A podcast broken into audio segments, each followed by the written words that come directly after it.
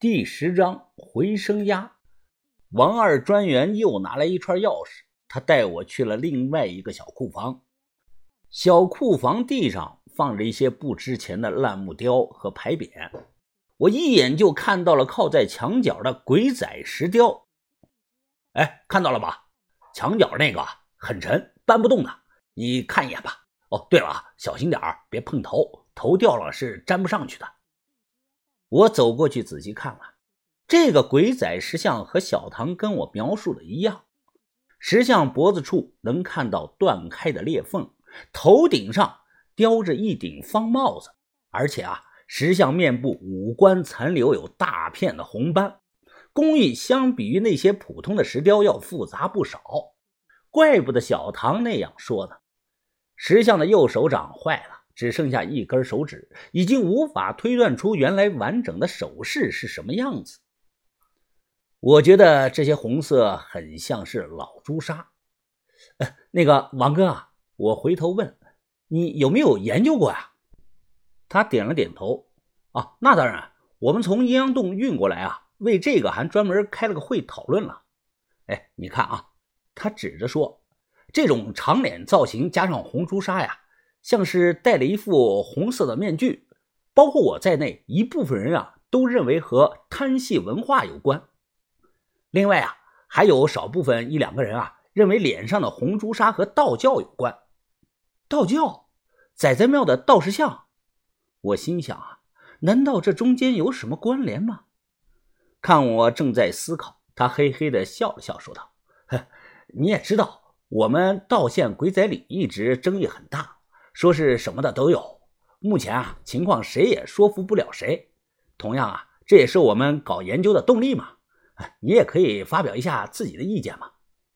我其实两眼一抹黑，什么都不懂，但我偷了老田十几年的研究成果，我故意把话题引到了鬼仔岭周围的水塘上。我说我辛苦研究了好多年。终于破解了水塘终年不干、时而冒泡的谜团。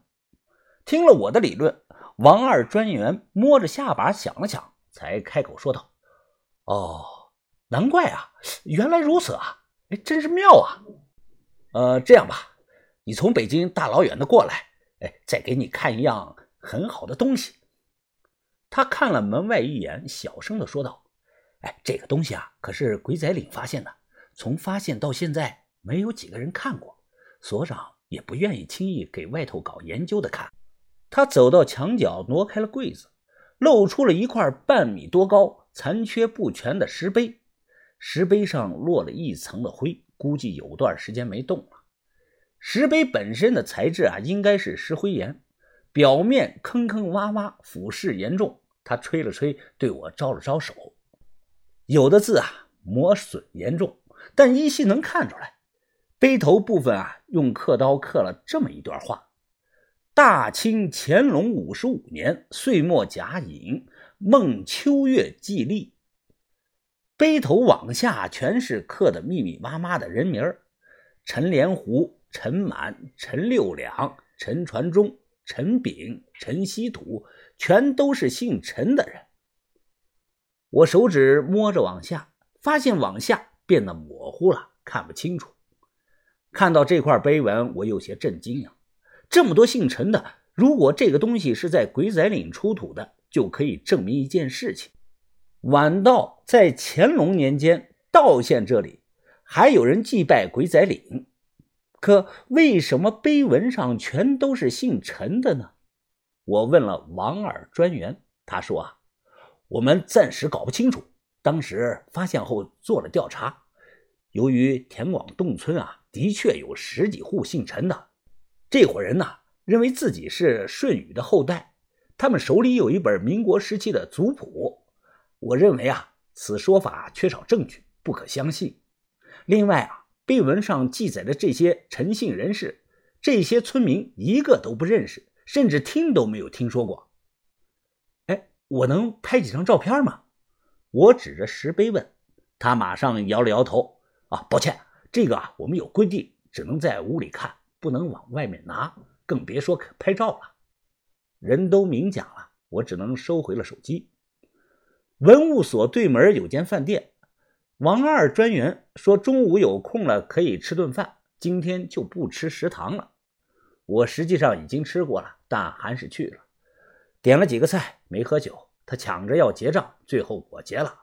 我笑着说：“下次王哥你请，咱们交个朋友吧。”从县城回村里，坐在左摇右晃的客车上，看着车窗外的山间水田，我总感觉鬼仔岭祭祀文化遗址藏了什么大的秘密。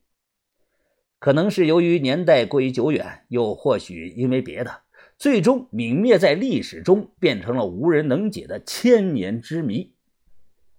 起初我对这里啊有些抵触，可当下午时分，坐着客车看着车外的田间风景，我心态有了变化。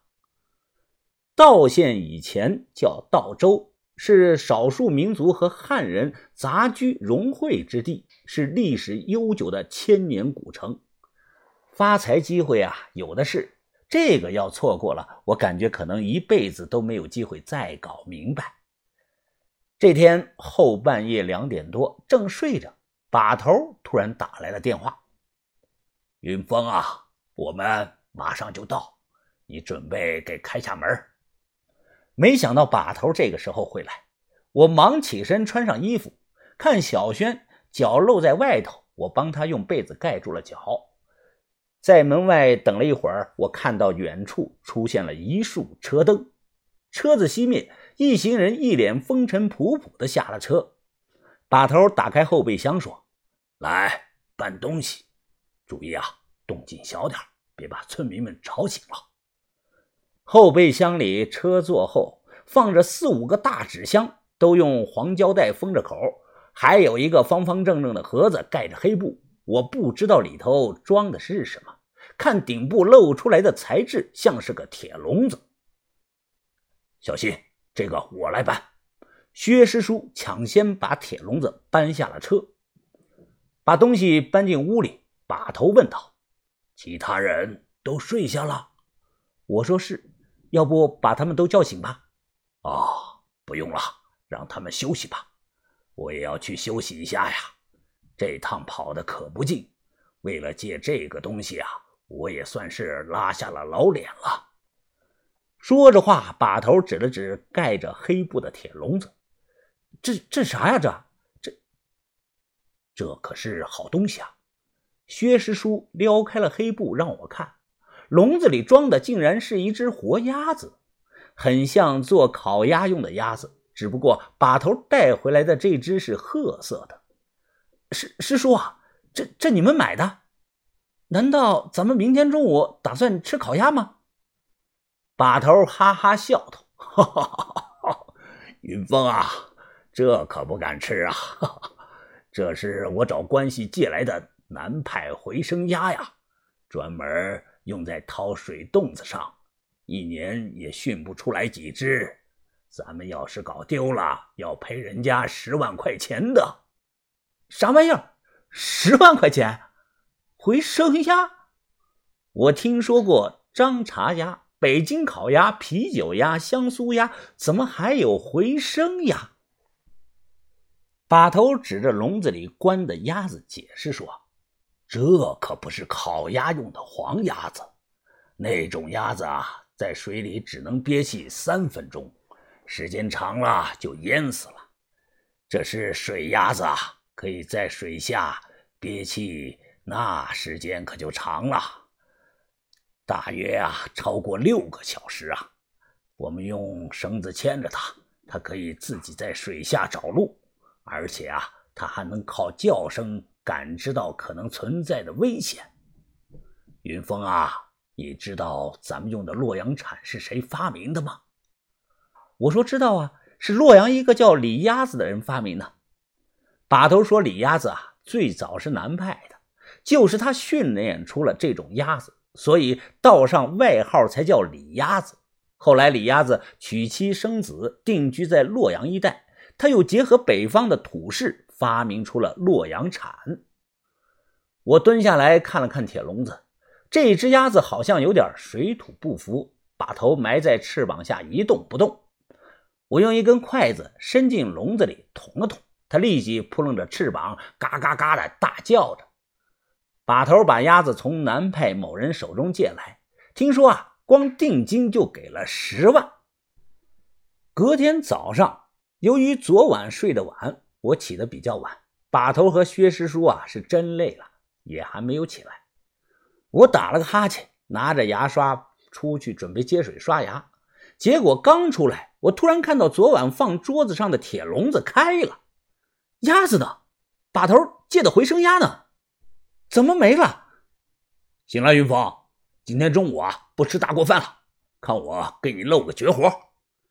于哥一大早带着围裙从厨房出来了，我看他手上还端着个大脸盆